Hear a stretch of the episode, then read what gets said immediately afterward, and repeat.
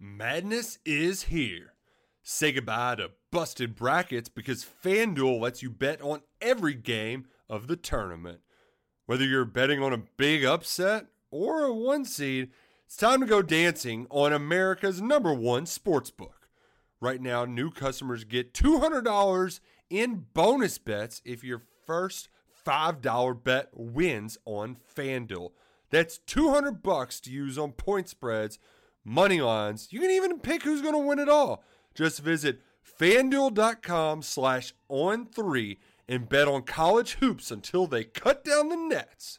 Must be 21 and older and present in select states. First online real money wager only. $10 first deposit required. Bonus issued as non withdrawable bonus. Bets that expire seven days after receipt. See terms at sportsbook.fanduel.com. Fanduel is offering online sports wagering in Kansas under an agreement with Kansas Star Casino LLC. Gambling problem? Call 1 800 Gambler or visit fanduel.com slash RG in Colorado, Iowa, Michigan, New Jersey, Ohio. Pennsylvania, Illinois, Kentucky, Tennessee, Virginia, and Vermont. Call 1 800 Next Step or text Next Step to 53342 in Arizona 1 888 789 7777 or visit ccpg.org slash chat in Connecticut 1 800 9 with it in Indiana 1 800 522 4700 or visit ksgamblinghelp.com com in Kansas, 1 770 STOP in Louisiana. Visit mdgamblinghelp.org in Maryland. Visit 1 800 gambler.net in West Virginia or call 1 800 522 4700 in Wyoming. Hope is here. Visit gamblinghelplinema.org or call 800 327 5050 for 24 7 support in Massachusetts or call 1 877 8 HOPE NY or text Hope NY in New York.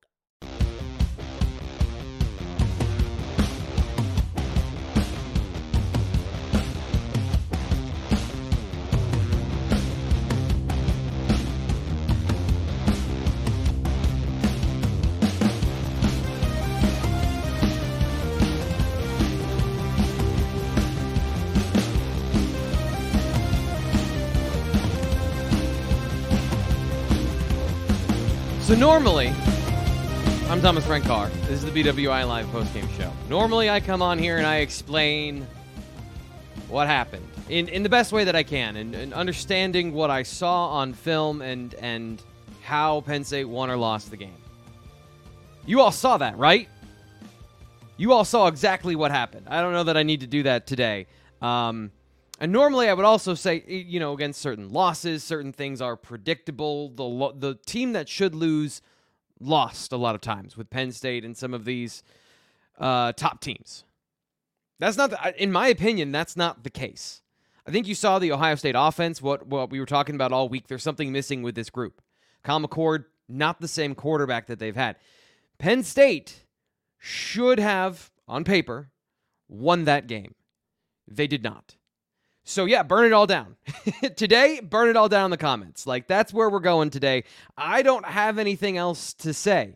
Ben Shields says that was embarrassing fan Penn State fans. I think you I think you're justified in that. Um, let's look at and I always go to the stats. I want to show you some of the things. Again, you don't need me to do to do this necessarily because you saw it yourself. But just because I'm a creature of process, let's look at the number one stat that matters in this game. And if you're looking here on the screen, I uh, and you're here live on the show, appreciate you being here. Third downs. Oh wow, they got one. One of 16. Their final third down conversion, Penn State football's final third down conversion came on the final drive. They were one of 16. Now, Ohio State wasn't much better. They were 6 of 16. But they were better. They were better than than, than Penn State. Um, this is this is a level of offensive um, performance that I'm not going to say we didn't see coming. There were people concerned about it. Everyone who asked for explosive plays was right. I, I asked James Franklin, can you win if you're not a complete team? And he said uh, matchups are important. Penn State matched up well in this game, but they, they need to do a couple of things. On Friday, we, we laid it all out. They need to be efficient. They were 0 of 16 on third down. Earlier this year, they talked about doing the hard things well, learning how to do hard things well.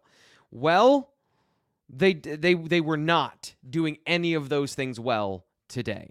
They didn't stay on schedule for the most part. They actually did pretty well on first down at times, uh, especially early in the game. Um, they they didn't have the efficiency. Trey Wallace made absolutely no difference to the passing game on the road. That was another thing. Like I, I said it in the in the tailgate show before the before the game. I gave you the stats of when he's out there. And I said, but it's also against non conference opponents. And today, it made no difference. And I think we got a lot of rage here in the chat. So I'm please don't swear. Then I can't put your comments on the air. Um, but let's get to it. Difference remains the same between these two programs. Ohio State has dudes, PSU has guys. They have Marvin Harrison Jr. And I don't want it to be just about that because I put this on the coaching staff. Like Penn State has Olu Fashanu, who's going to be a top five pick. Late in that game, he gave up some pressures, but like he hasn't given up a pressure in in uh, like three iPhone cycles.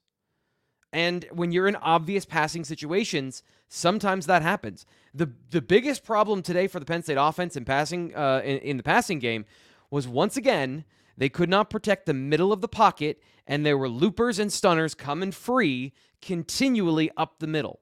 Drew Allar looked off early because uh, the Ohio State defense was running guys free in his face. So he's throwing the ball early, and it looks like it's all disjointed. It is disjointed because the timing is off.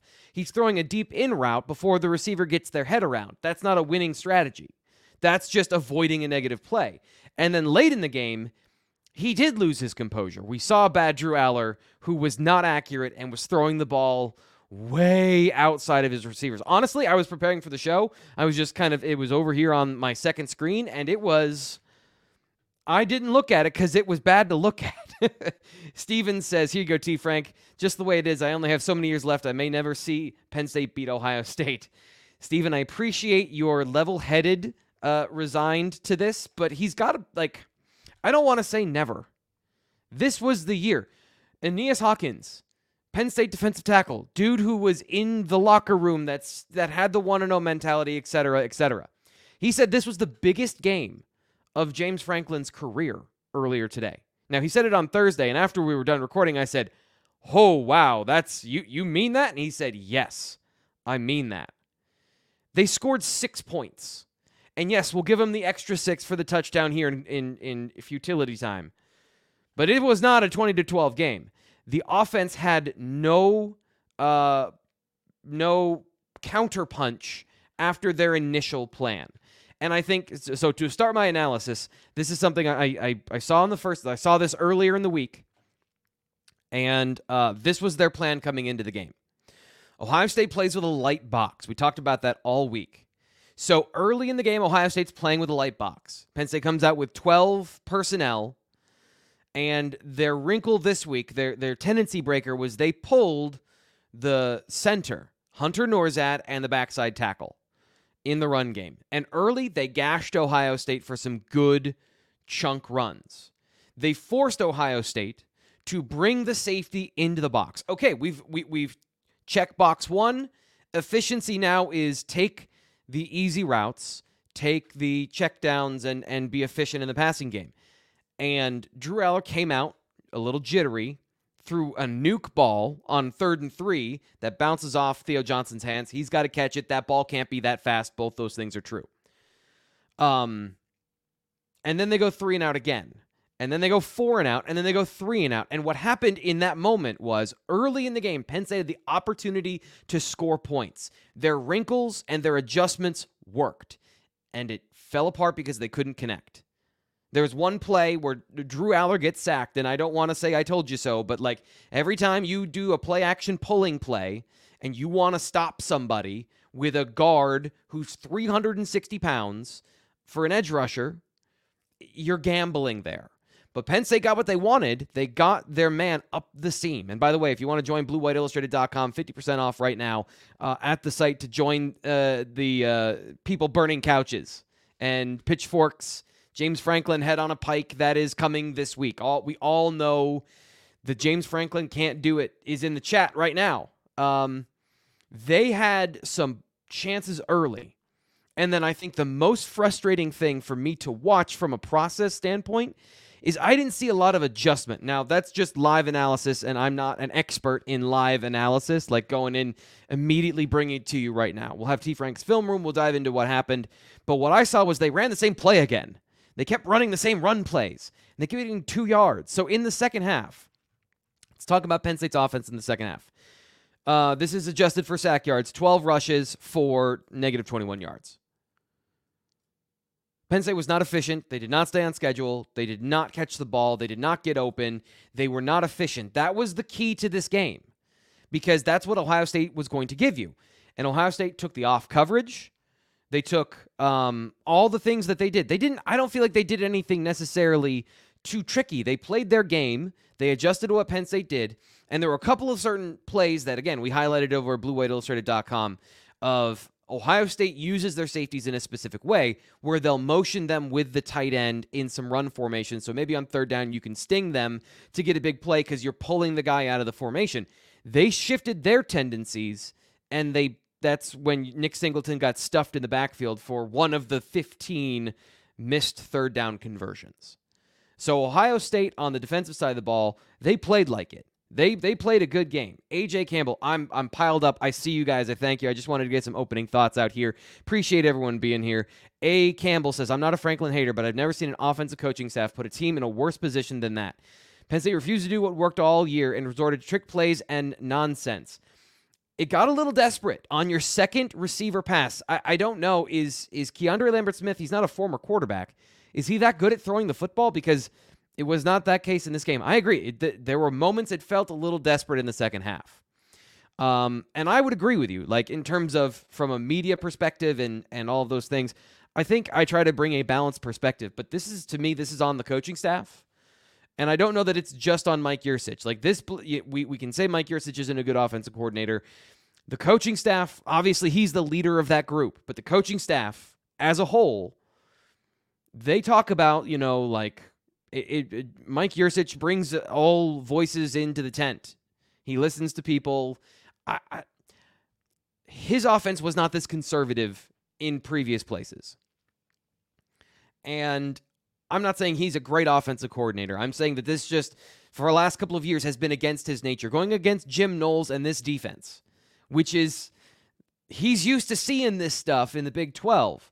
And the adjustments by Jim Knowles were better today than the adjustments for Penn State. And part of that is, I think somebody uh, in the way before we even were live. I want to find this because I think that this is something that's pretty fair. Um, I gotta, fi- I gotta find it. It was a great, it was a great comment. And by the way, you guys are coming at me hard and fast, so I, I can't get to everybody's comments. Hopefully, you're having a uh, a civil, angry conversation here in the chat. Um, but essentially, I can't find it. The I wanted to give credit. Penn State doesn't have a wide receiver one or a wide receiver three, is what somebody said uh, in the pregame chat, and that's kind of yeah. You got th- this is one of the things again. One of the things we laid out on Friday was Keandre Lambert Smith. You got to get open. Uh, yeah, they're going to hold you. It's college football. They're going to hold you. You're going to see aggressive coverage. If you can't beat that, you can't say I'm the guy and that's like that's that's the game, you know? Like in in press coverage and man coverage or in off coverage, which is a lot of what Ohio State was doing. If you can't get open, that what are you supposed to do? Who the tight ends can only take you so far. I know a lot of people are angry about 12 personnel and David Greeter says uh, half T Frank sorry, but you can't tell me Mike uh, Mike Yurcich didn't absolutely blank the bed in this game. That was garbage. Um, Mike Yurcich should have gotten his guys open with calls, stop asking his wide receivers to do stuff. Uh yeah, yeah, yeah. And and for for a comparative example, couple of things that Ohio State did really well in the second half is they knew Penn State's tendencies and they attacked them.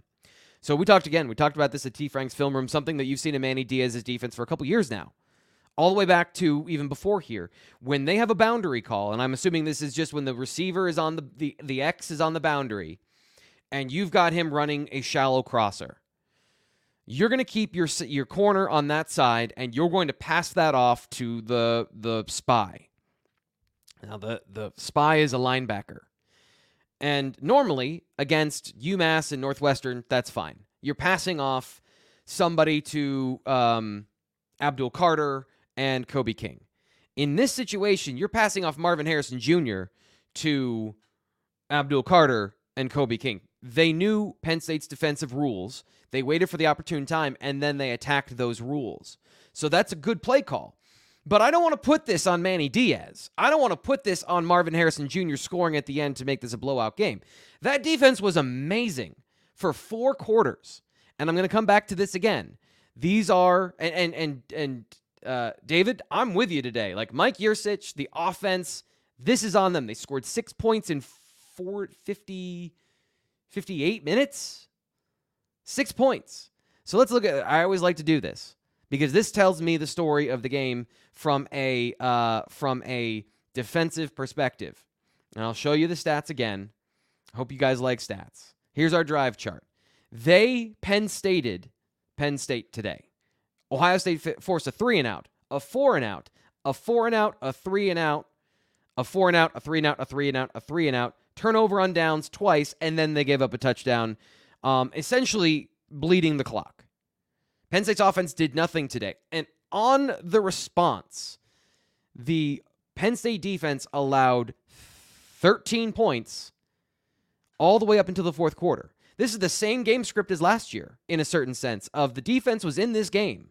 The defense was there. They were playing. They were doing their job until you just gave them enough plays. And Ohio State allowed Penn State to be in this game with the way they were playing and not trusting their quarterback, running the ball, being conservative in the second half, getting Marvin Harrison the ball a couple of times, uh, you know, after the third quarter had worn on. I don't know. I don't know how you. I don't know how you put any of this on on the defense. Crypto Ducat says, no question, just want to burn it all down and you guys need to be better. No pushback except Cory Giger, and that is terrible. You know, um, I think that's also fair. I think Corey looks pretty justified right now. Um, there is a certain amount of ask a question so that you can get an answer that will help you write your article. But you're right. Part of the part of the justification here is push back on some of these things that don't make sense and that uh, allow these narratives to continue. And James Franklin's narrative this year is that this offense can win by being consistent, and and it can't. It didn't. It didn't. When it needed to, it did not. So I mean, this this information week to week we gain more information. Penn State had not played a significant offense all year long. They played one good defense in Iowa and it kind of looks like that was the outlier. Um, yeah, I was thinking that in the fourth quarter, by the way, that wow, this has come all the way around from a couple weeks ago. That Corey now has a uh, looks a little bit vindicated in, in the in what he's asking, and and again, the question, the way he phrased it was was um, from a football perspective was why James Franklin an- asked, answered that way. But the point being how do you get this offense to be a little bit more dangerous? And and they they they haven't. They still haven't done that yet. Um, so today, if you still want to go to Penn State versus Michigan, how, how are you feeling about the season? Um, that's that's. I mean, when you have a two game season and this is burn it all down, I, I what I'm trying to say is if you need tickets Gametime is the app because uh, I have a feeling that these tickets at a certain point are going to loosen up in terms of their price. And Gametime is awesome. They can get you uh, tickets at the best possible price. They're constantly scanning for the best possible price to get you, even after an event has started. Maybe you're getting there late. Maybe you're trying to ride by the seat of your pants. Um, they can get you tickets even after the the game has started. So game football, that's obviously the thing. If you want to go to the the Ohio uh, the Michigan game at home, maybe you're trying to go to the uh, game against Indiana next week. You, you interested after this performance? Well, you can use Gametime, and you can use the promo code BWI. By the way, download the Gametime app. That's where you're going to go, and you're going to get uh, what you need from uh, Gametime. It's their app. It's super awesome. And maybe you want to take your mind off of this. You need a break from football. Uh, you can use that app to go find shows, comedy, stand up, something to lighten your spirits. If you use the promo code BWI for 24, uh, $20 off your first purchase, go to gametime.co or download their app. David Greeter back. This was two of two. They haven't done all year. Good nine minutes later. The receivers haven't done anything all year. We have the talent. We don't have the coaching staff. Mike Yurcich uh, does not get guys in position to succeed. Tight ends could have been used way better. Get the running backs in space. Fire Mike Yurcich. We have our first fire Mike Yurcich call that I've seen on screen here. Um, something has to change. This is a line in the sand game from a performance standpoint. Something absolutely has to change about this offense because the point of James Franklin grinding out a college football playoff berth is now done. Like this performance that they had against this team, this was a good matchup. I don't think they match up well against Michigan. So what's the offense going to do when they don't match up with a team? And so yeah, uh, go to the bench, find different receivers, put guys on notice. It's it, this was not a this was not a winning performance. Uh, Michael McCullen says T Frank T Frank play calling was the saddest thing I've seen since uh, fourth and six 2017. Pitiful. So I there was no adjustment from the the offensive game plan, and I, I'm just hold on one second doing these things live. Penn State has been uh, winning in the fourth quarter for all year long, and it was just bothering me that I wasn't centered. So I apologize for randomly shifting my chair. the The play calling on offense was bad, and we're not going to get much farther than that in this game in this post game show. Um, and this is a tough thing for me in terms of the, the passing game and the concepts they were trying to run, what they were trying to do. A lot of that stuff is happening off screen. And a lot of that stuff is happening where I'm trying to go back and review it, and there's only so much time in between plays before I've got to go back to watching the defense be heroes for three and a half quarters. So the passing game, what they tried to do, what their plan of attack was, I think they wanted to attack more downfield. Last year, what they did against this team is they found a nice soft zone about 10 yards down between the linebackers and in front of the safeties. And Ohio State did not give that up today. Drew Allar didn't pull the trigger on those plays. And that comes back to going to find back, going back and finding out who's open. Joel Klatt said the receivers were not open, and he's got a better telestrator view, all 22 view, than I do live after the game.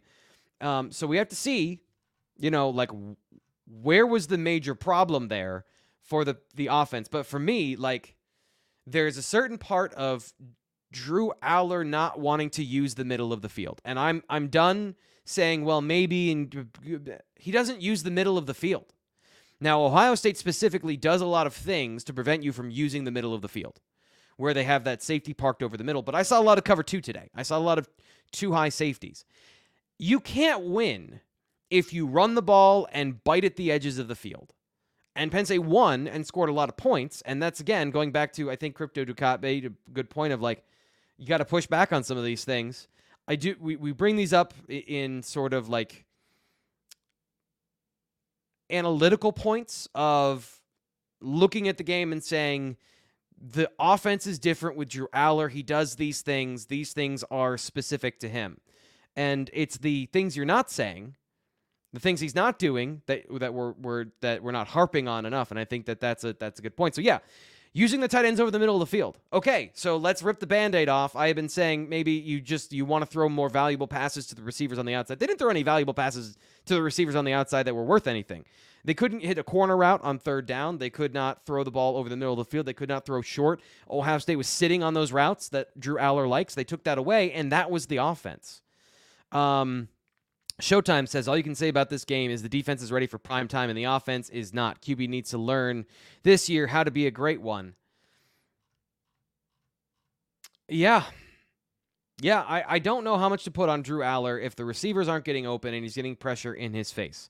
But he did not elevate anybody around him today. So baseline analysis there. He didn't he did not elevate anybody around him. He did not make clutch plays. Neither of these quarterbacks did, by the way. Um, uh, th- this is what this game told me watching it is wow, Michigan. I don't want to say cakewalk because that defense was good today for Ohio State. But uh, yeah, another year of Michigan in the college football playoff is how it feels like. And again, Penn State can still beat Michigan. It's still not out of the question. But pull the fire alarm about this game. Mike Yurcich is not capable of calling a good offense. He can't call an offense without four wide receivers. He can't use his tight ends. He's awful. David, um, that's been 23 minutes of the show. So I think we do need to pivot to a different conversation, even though I said we're not going to get much farther than this. James Franklin has not moved the program forward. He has not just say it. Um, he has moved the program to a to to here but I don't want to quote him about himself, good to elite. Like this was not a good performance. Also, like, I am I saying it without saying it? Like that's the point. All of this stuff falls on the coaching staff, on James Franklin. This game plan today falls on those guys, and James Franklin is the leader. So okay, James Franklin didn't steer the program in the right direction to have a good game plan, and I do think that like I there's a conspiracy theory that James Franklin meddles in the offense. And I just, from a, it's irresponsible of me to say that, like to agree with that and to say with no fact or basis that that's true. But I can quote you what James Franklin and Mike Yurcich have said to give you those breadcrumbs. But Crypto Ducat, I can't say, as somebody who tries to be respectable, honest, fair, and balanced person, that uh, that that's the case because I don't. I'm not in the room. James Franklin has talked about going back to the same play because they can't stop it. He's talked about being in the ear of the offensive coordinator saying, hey, you've got two downs here, so call something to get a play for fourth down. He's talked about um, the, the direction of the program, using two tight ends, playing to your strengths. And not having a receiver is a part of the James Franklin conversation. So, like, you know, this is why he makes all of the money he does. This is why he's in the position that he is. Dante Cephas not getting enrolled at Penn State until August is a that showed up today. Um, not uh, not being able to win a receiver in the portal really at all that showed up in this game. Uh, those guys not being ready, not advancing and developing, or not being guys capable of the moment. Not getting a Kaden Prather, not getting a Dont'e Thornton, not getting a Dont'e Thornton in the portal all of these things, you know, the receivers, the glaring weakness there of Penn State could not get open. That is all James Franklin. Um, so, yes, and, and going back to some of the conversations about Penn State and the offense, I think you can say that the direction of the program has been one that gets them to a certain point. And uh, I, I don't have a problem with going for it on fourth down. But here's another question they had been dangerous. And and again, I'm just I'm going to quote to you James Franklin and the things that when I ask him a question, some of the things he says in response. Talking about balance and balance being able to do whatever you need to do in a certain situation to win. And he talked about being able to throw the ball or run the ball in short yardage situations. Specifically, being able to throw and run in balance has caused them the ability to score 30 points in certain consecutive games. Where was the T formation and all of its variants? Because it's not just about lining up in the T formation and running that way, because Ohio State can crowd certain parts, and I think teams have dialed in things they can do to the T formation to neutralize it to a certain point. Kind of like the Wildcat, because its options are limited because it is a limited condensed package. But it, what it does, it does very well. But third down and short, they did not have that out there. They didn't have, you know, was Khalil Dinkins not healthy? Do they not have a third tight end? Andrew Rappleyea uh, was out. Um, what was the situation there that they didn't use the T formation? So that's to me like w- what was going on there. And then here's another thing.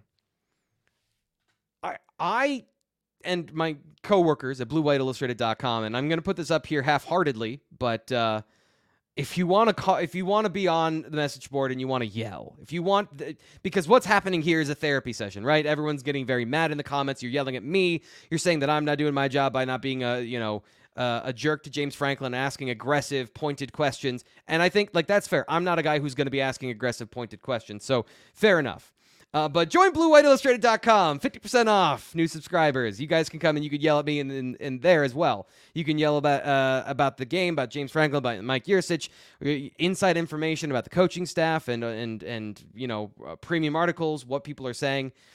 BlueWhiteIllustrated.com. Sign up for 50% off. Appreciate you guys sitting through that in a day like today. Um, this. So, Crypto Ducat is coming with all these facts. And I, I've been in this situation before, you know, as a fan watching inept Bills offenses in, in years past. They had six yards of offense in the second half. It's it's indefensible. It's indefensible. I'm not sitting here trying to defend it either. Uh, but they had six yards of offense in the second half until that final drive. That's absolutely true. You have been fully pe- like everything they did to Iowa and Northwestern and all those feel good moments. Somebody took Penn State's identity and they did it to them because they they have a critical weakness that is preventing them from winning an, a national championship. And you know, I don't know if I need to go further than that or if that's too far to say that they can't improve and can't get better and that these receivers aren't good enough to help them win a championship. But the way Drew Allar played um, didn't look good. And the quarterback can get roasted in these moments, right? And I'm, and I'm trying to equally lay the blame at the feet of every single person. Give them their deli meat. You know, like distribute the party favors equally to the offensive line couldn't pass block in obvious passing situations, but they were in too many obvious passing situations because I don't feel like the game plan had any sort of creative ways to beat and to take the Ohio State defense's rules and break them. They they Ohio State adjusted after the initial salvo, and Penn did not have a counterpunch. It is absolutely as simple as that. Penn didn't earn the win regardless, but the scoop and score uh, hold is almost as bad as roughing call for soft tackling on the runner. Yeah, I don't want to go too hard after the refs in those situations. Um, I, I got a brief look at these things fly by really fast because I'm doing a bunch of stuff. Watching that play, you can call that uh, holding. You can call that holding. Do you want to call back a scoop and score on a hold? And also, did that hold create the scoop and score because there was nobody open because he grabbed and held? Um, I think that that's a, a, gray area. The the roughing, the uh, the uh, uh, what was it? Um, the personal foul on unnecessary roughness on the next play or whatever it was. That one was. That was that was ridiculous. That one was silly, and it was pretty I don't know that that would have stopped them from scoring, but that would have definitely stopped. That would have uh, put in the conversation they don't score a touchdown because Penn State's red zone defense was great. Penn State's defense did everything it needed to do to win this game, and it was absolutely like I I don't I don't want to be a person who sits up here reactionary and say fire the offensive coordinator after that performance, but that I don't have a lot of things. Like I said at the top of the show, it, it is burn it down day. And Crypto Ducat, I see him in the chat with he's he's spending a lot of money telling me how angry he is. Um, David wants uh, J1 Sider as the offensive coordinator. Cannot blame the QB. Worst play calling ever. Fire from C. Paul King. Um, what was the final score? asks Steve. I'm I'm missing what's going on here. I was trying to get to somebody who who didn't just give a, a super chat. I wanted to make sure I'm fair to everybody here. Um, to, let's see. Talk, this is a I'm flying blind here. Talk that trace. We never usually go overboard with penalties, but this game we gave up valuable yardage due to avoidable calls, personal fouls, holdings, and face masks. Talk that trace. Thank you uh, for for an interesting diversion from fire of the offensive coordinator. We will get back to your regularly scheduled programming of the offense was a dumpster fire today to talk about Daequan Hardy's punt because there are certain moments in this game, and there were moments to make up, right? There were moments to make up for that. But when we have the conversation about Daequan Hardy had not earned the punt return job until he did, and then he scores two touchdowns, and people go, well, why wasn't he playing the whole time? And then he gives up 20 plus yards because he misjudged the punt, shows you why the decision making at the position is equally as important to the returnability. And if you're a top five program and you've got athletes all over the field, you should find a person who can do both of those things have good decision making skills, be able to catch the football. I guess these are three, but the first two are kind of the same thing, and then return and be dangerous. Uh, Penn State has top classes. You know, like the athletes, I guess, are missing. The receivers, specifically, if you're talking about punt returners, are usually receivers. Short area quickness, make guys miss, and then be fast, as opposed to kick returners, you know, kickoff returners who are running backs, explosive, tough, can run through one tackle and, and get a big play. They can read and and run. But yes, the the penalties, the face masks, personal fouls. I don't. Some of these were effort fouls, so like I, I don't want to get too. I don't want to get too like that was a problem there. The offense, I think for the most part, was pretty clean of penalties. Right, like it was the defense who was out there for a generation and a half. Uh, Gregory Fischel says warning signs were there all season. We got away with it today. Defense played great. You're you're correct. You are correct. Um, this was my calculation before the game. Was that I had seen legitimate process and progress from the offensive line. Um, and then there was no after Ohio State adjusted, there were no running lanes for Penn State. So the offensive line and everything I told you about this year, yeah, I think that there were some uh, there were some good plays against good teams. What we saw against Illinois is not a mirage. I, I don't think that uh, this team played their best today on the road. That is obviously a James Franklin hallmark of being the worst team on the road from a statistical standpoint. From a like all of those narratives are cemented because I think he came in with a better team today. Like I don't change my opinion on a whole lot based on this game. Of Marvin Harrison Jr. was basically a cheat code for Ohio State. They got into third and long, just like Penn State. Their average third down uh, margin was worse. They were in third and seven and almost eight. But Marvin Harrison Jr came to the rescue, caped up, got the ball, got a first down, and and Ryan Day called a good game to tackle uh, Penn State's defense and got the better of Manny Diaz in certain situations. Um, but the offense, the offensive line, the tight ends, supposedly the quarterback. This is where I thought Drew Allar would rise to the occasion and elevate players around him. Where we saw in the first game of the season, he's able to find his third receiver, and I'm sure, like if I go back, when I go back there are going to be guys open on the field. There are going to be receivers that are open on the backside of plays, and the fire Mike Yurcich stuff is going to, as I look at it, go, oh, okay, the offensive coordinator had a plan. Here's where he was supposed to go with the football, but, and then the litany of things that went wrong to cause the quarterback never to get there. Drew Allar did not look poised today. He looked like everything but poised. Early, he was throwing uh, hot. it, it, the ball came out of his hand fast. He was rattled by a little bit of pressure, game pressure of the moment, and a dude kind of in his face throwing early. As the game progressed, the offensive line gave up more pressure, and then in the third quarter, in the gotta have it moments, my calculation about Drew Allar was we're gonna see it today.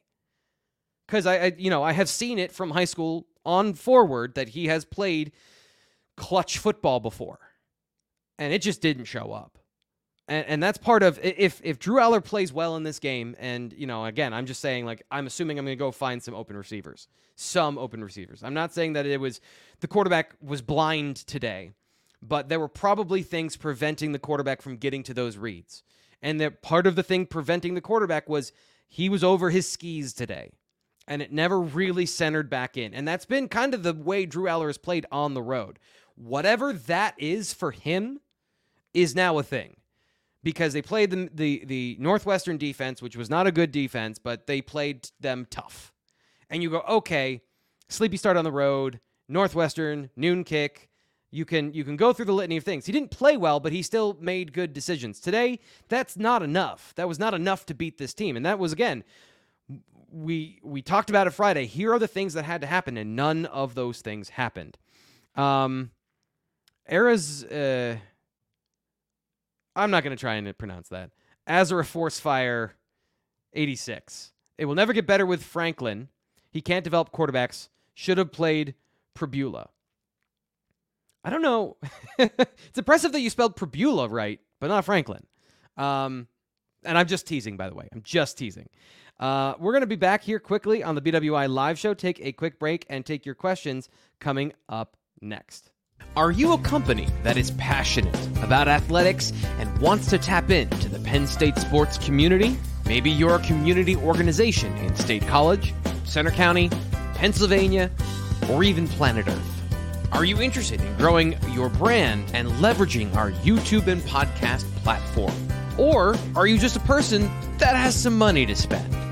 If you're any of those things, or something I didn't bring up just now, consider advertising on the Blue White Illustrated YouTube show. We have a dedicated and passionate audience that is just waiting to hear from you. Through through me, talking about your business on the show. That, that's how we do it. So if that sounds like something you're interested in, email Michelle DeLee Hamilton at Michelle at ComanPub.com. That's Michelle at ComanPub.com. We're waiting to hear from you through me talking about you. Again, that's how we do it. And we're back. Oh boy, I don't know what's going on with that, but we'll try to get that squared away. Uh, air, I want I want to get to this point because I think this is uh, a part of the conversation that matters, and it's something that I don't. I always assume that the offense coordinator and the quarterback coach were the person that were responsible for making that happen, developing the quarterback. But James Franklin, again, things fall at his feet when you go to high level things that don't change. And Penn State should have won this game. This was the game. People talked about this. This was their opportunity, and it did not. It didn't happen. And I I don't necessarily have a good answer for you. And if you want to say James Franklin can't develop quarterbacks, I'm kind of like there's no defense to it. Drew Allar is young, but I said before the season that this quarterback, five star quarterback, if he's the dude, he can throw for 3,000 yards and 30 touchdowns in a game. That didn't happen this. T- that did not happen here, and uh, it's not going to happen this year. The way that they're playing, this offense is not getting better. The things that they try to do aren't working, and I don't know that there is a great way to um, go forward right now. And if it's the quarterback, if it's the receivers, but the offense, yeah. After today, it's fair to say the offense is pretty broken. So I'm Thomas Frank Carr. I appreciate you staying with us. This is not getting better. I don't know what's going on with my camera, so I apologize for this looking awful. This is uh, we are currently living in my worst nightmare.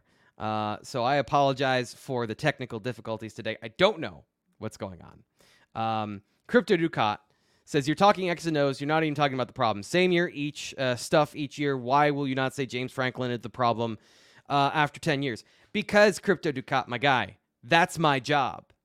My job is to do the X's and O's, to tell you about what happened in the game. And if that's your reason that James Franklin isn't the guy, then okay. I'm giving you the ammunition for you to say it yourself. I don't know why you need me to say it. I'm giving you everything you need. I'm giving you the proof of your point of saying that the offense had no plan today. James Franklin telegraphed that because that's what he does. He, he never really lies. He never hides what's going to happen. Um, and and he he didn't have um, he didn't have a good plan today. So if you want to say James Franklin is the problem and you want to say that they'll never get better, I am not a never say I'm I, I don't say those things personally. So, you know, I, I appreciate the frustration and I understand. And I appreciate that you actually respect my opinion enough that you want me to say it. But I'm going to let you down here because things can get better.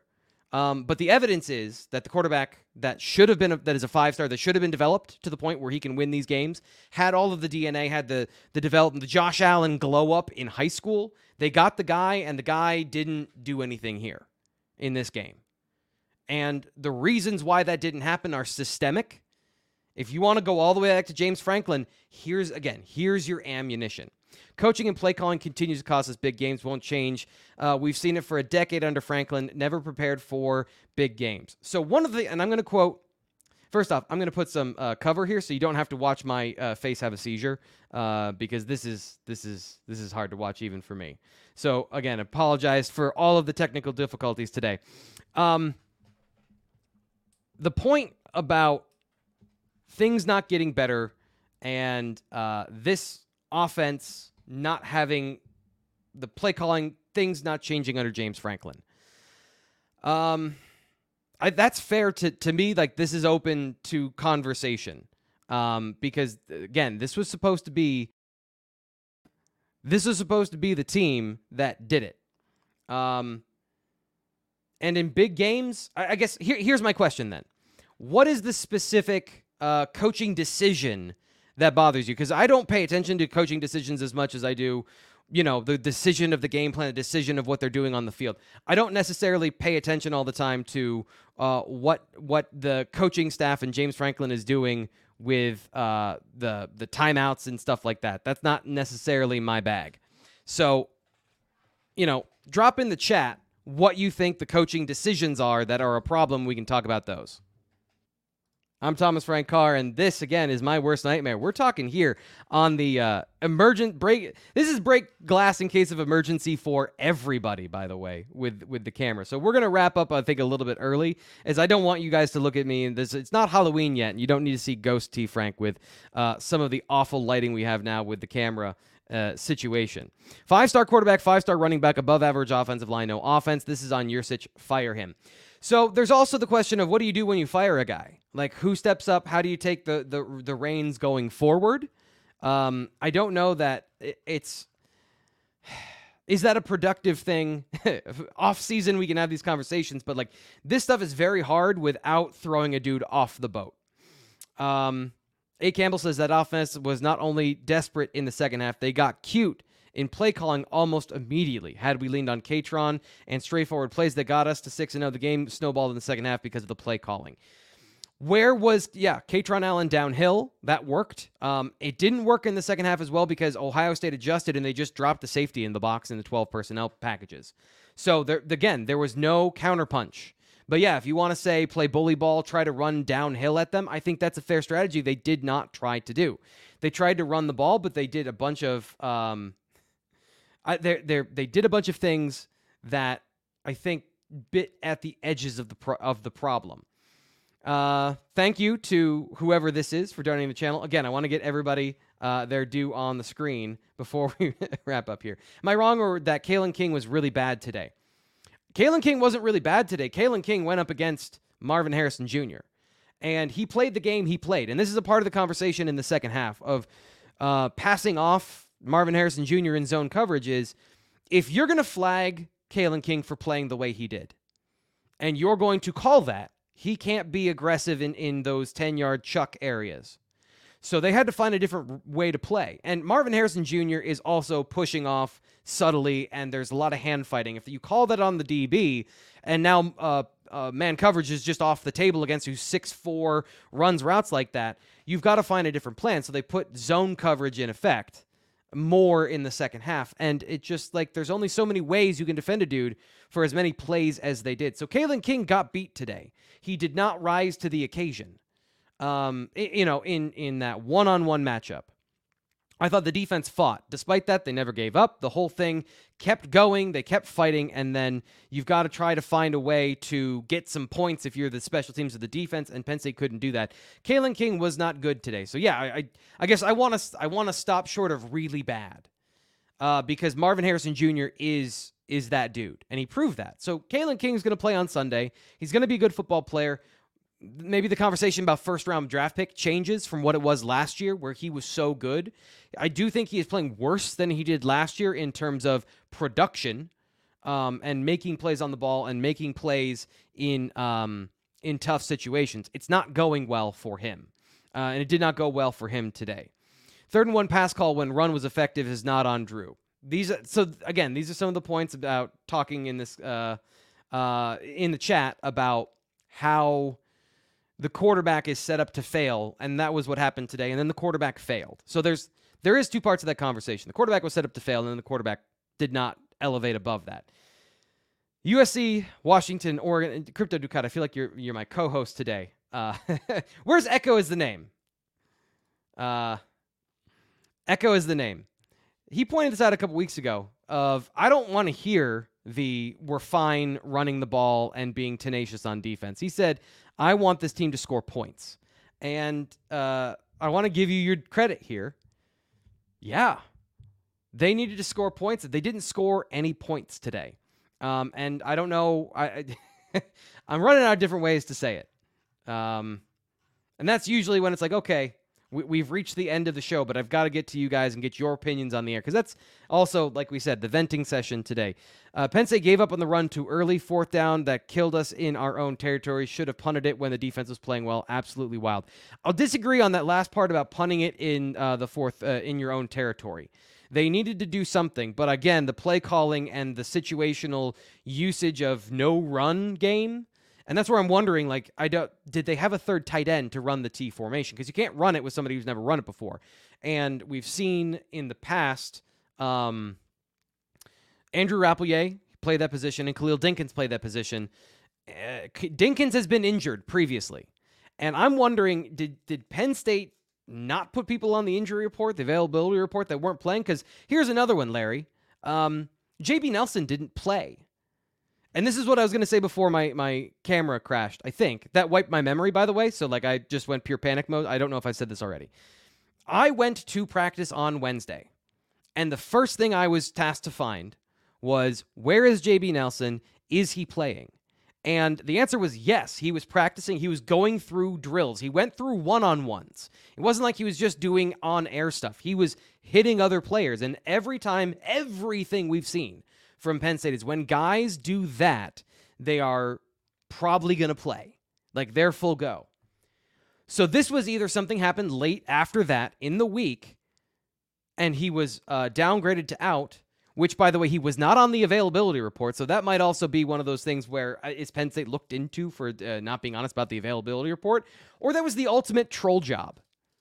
I said, I even said this, like it is a long way to go to put your left guard into practice so everyone sees it, and then he doesn't play. Who is that serving? How is that helping? And then he didn't play at all today. Vega Ioane. So I, I asked other people, I asked my coworkers who were at the game, did you see JB? Because I was going to talk about it.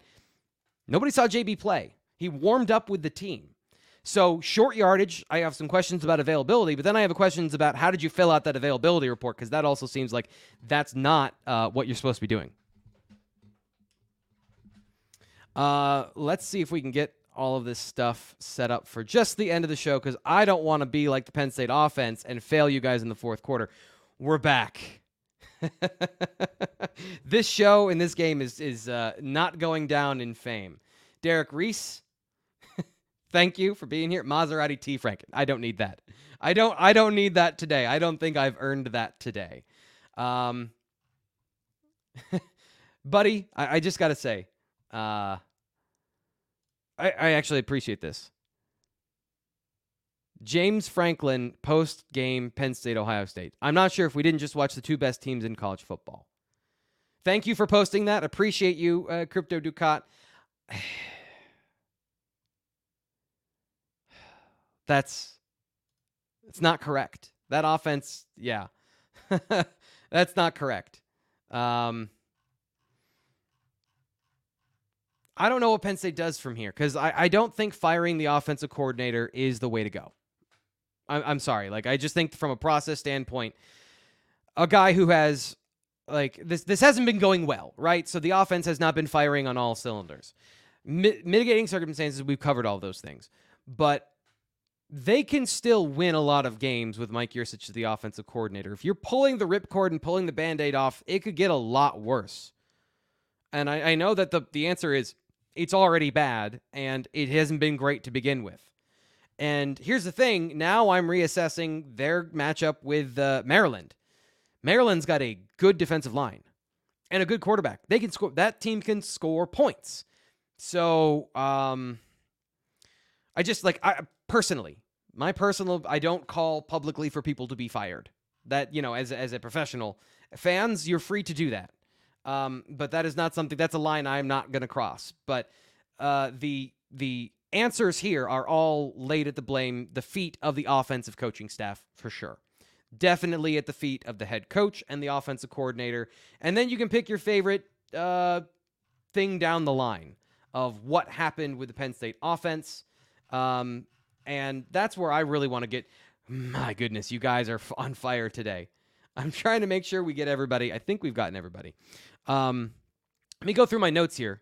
Again, you're seeing all of this process, all of the dancing that I usually do behind the scenes. You're just you're seeing it today. Like it's just it's all up here. Um, let's talk a little bit about what Penn State did well on defense, if that's okay, for a couple seconds. I just want to give credit to some of the things that they did. Um, Kalen King, not as good as Marvin Harrison Jr., but I think they did a good job of maintaining that threat as best they could. And I know he had 150 yards and a touchdown, but he is that good. Um, Penn State rotated their safeties and used motion so they didn't give up a lot of stuff in the run game and in the passing game. So Manny Diaz adjusting, I wouldn't even say adjusting, but uh, being aware that Ohio State has been using a lot of motion this year. They did a good job of being in position to deny Cade Stover uh, free access plays for the most part. In generally, I still think they made Ohio State earn it. Did you notice they stopped targeting Daequan Hardy?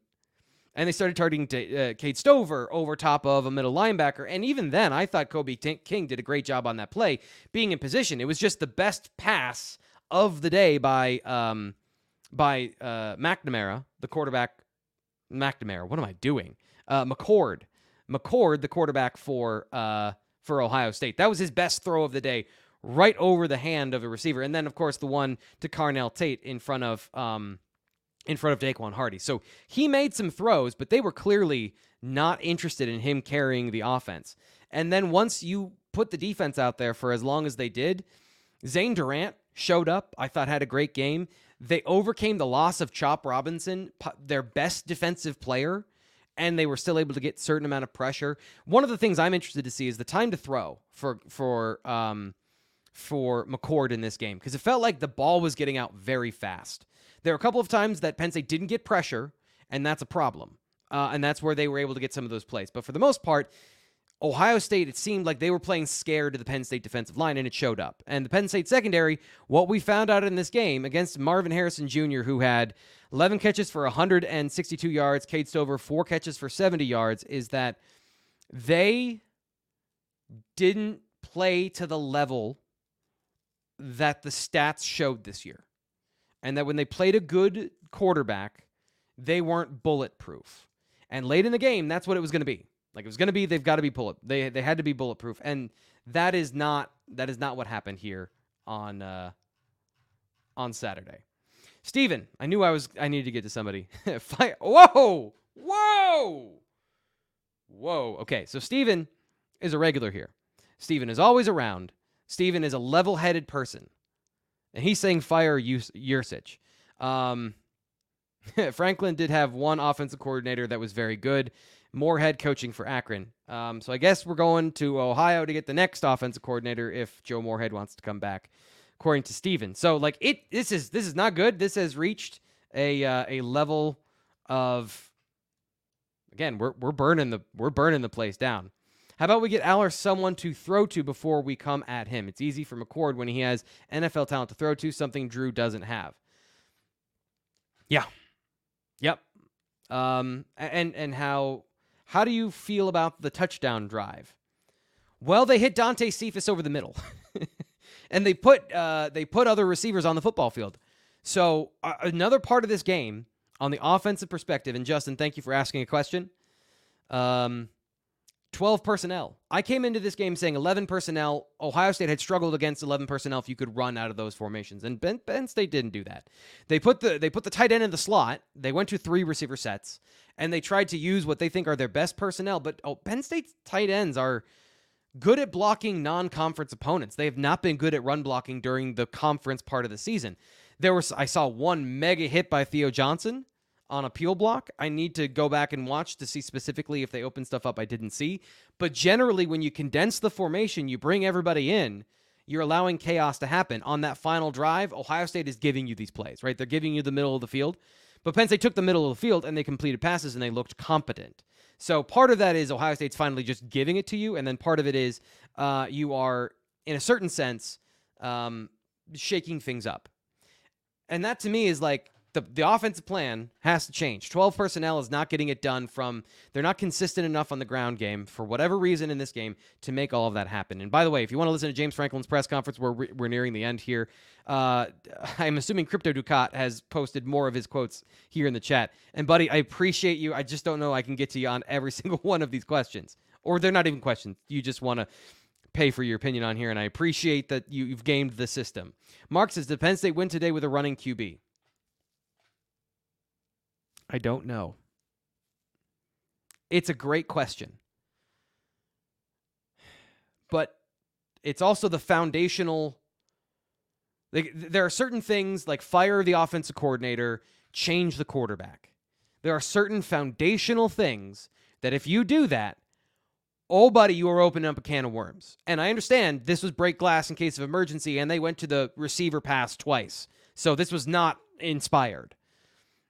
I, I want to say yes. I want to say yes.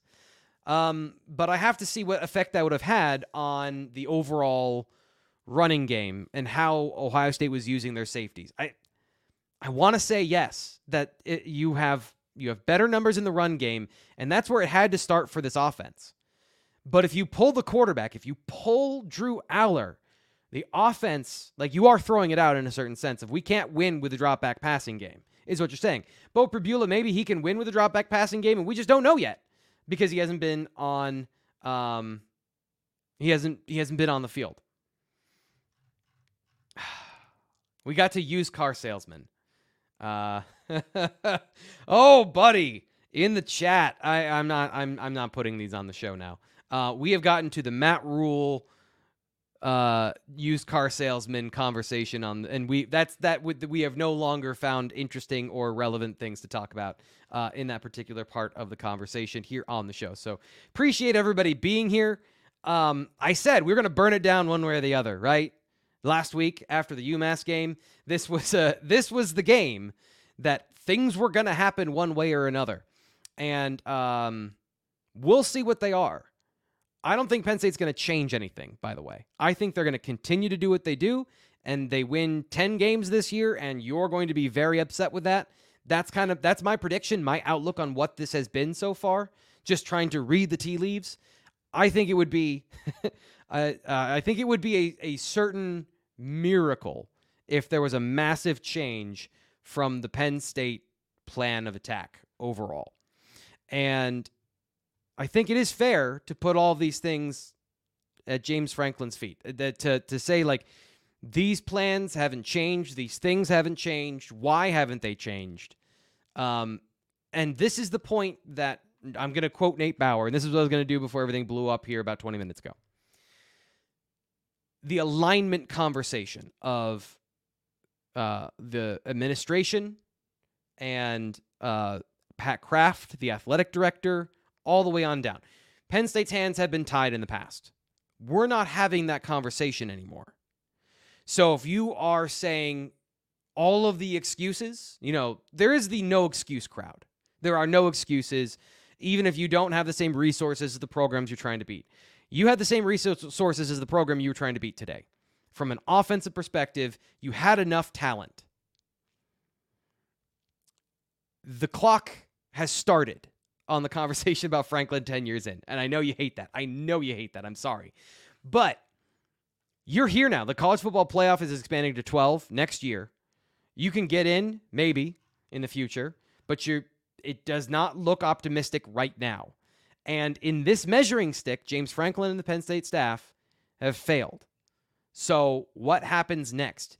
Does process, and James Franklin is all about process. I want to be on my schedule so that I can focus on all the other things. At what point do you do you say that we need to change the process and we need to change how things are happening? I don't I don't have an optimistic answer for you that won't change. Um, but we'll be here to document it. We'll be here to talk about it. And for Crypto Ducat, I will continue to say all of the things and point out all of the facts so that you can say whatever you want about the Penn State coaching staff and the Penn State administration. Um, so, yeah, I feel like we've sufficiently burned it down. this has been, thanks for being here. Thank you so much for being a part of the conversation. Thank you for keeping things, at least as far as I could see, because it was, you know, a fire hose of, of conversation today. Things at least stayed civil, I think. Uh, things at least stayed PC. I didn't have to uh, ban anybody. So I hope you had a cathartic show. I know this wasn't fun, uh, but we'll be back to do this no matter what. After Michigan, if you want to yell and you want to to throw things again, we'll have the conversation again, and I will give you all the specific reasons why things failed, so that you can uh, you can use those in arguments about what you want to happen to the future of Penn State football. We'll talk to you on Monday.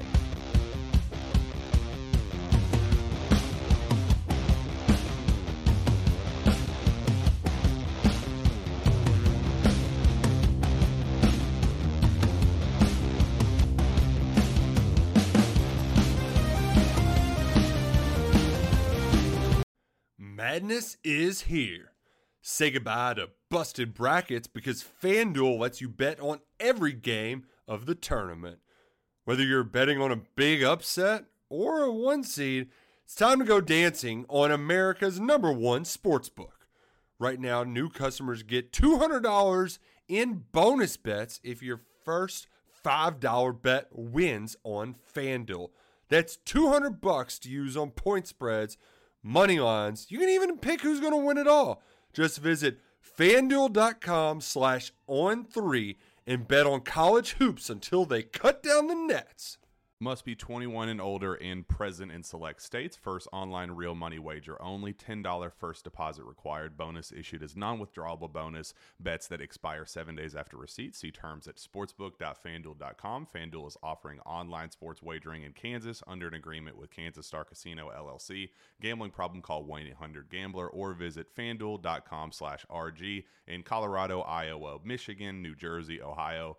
Pennsylvania, Illinois, Kentucky, Tennessee, Virginia, and Vermont. Call 1 800 Next Step or text Next Step to 53342 in Arizona 1 888 789 7777 or visit ccpg.org slash chat in Connecticut 1 800 9 with it in Indiana 1 800 522 4700 or visit ksgamblinghelp com in Kansas, 1 877 770 STOP in Louisiana. Visit mdgamblinghelp.org in Maryland. Visit 1 800 gambler.net in West Virginia or call 1 800 522 4700 in Wyoming. Hope is here. Visit gamblinghelplinema.org or call 800 327 5050 for 24 7 support in Massachusetts or call 1 877 8 HOPE NY or text Hope NY in New York.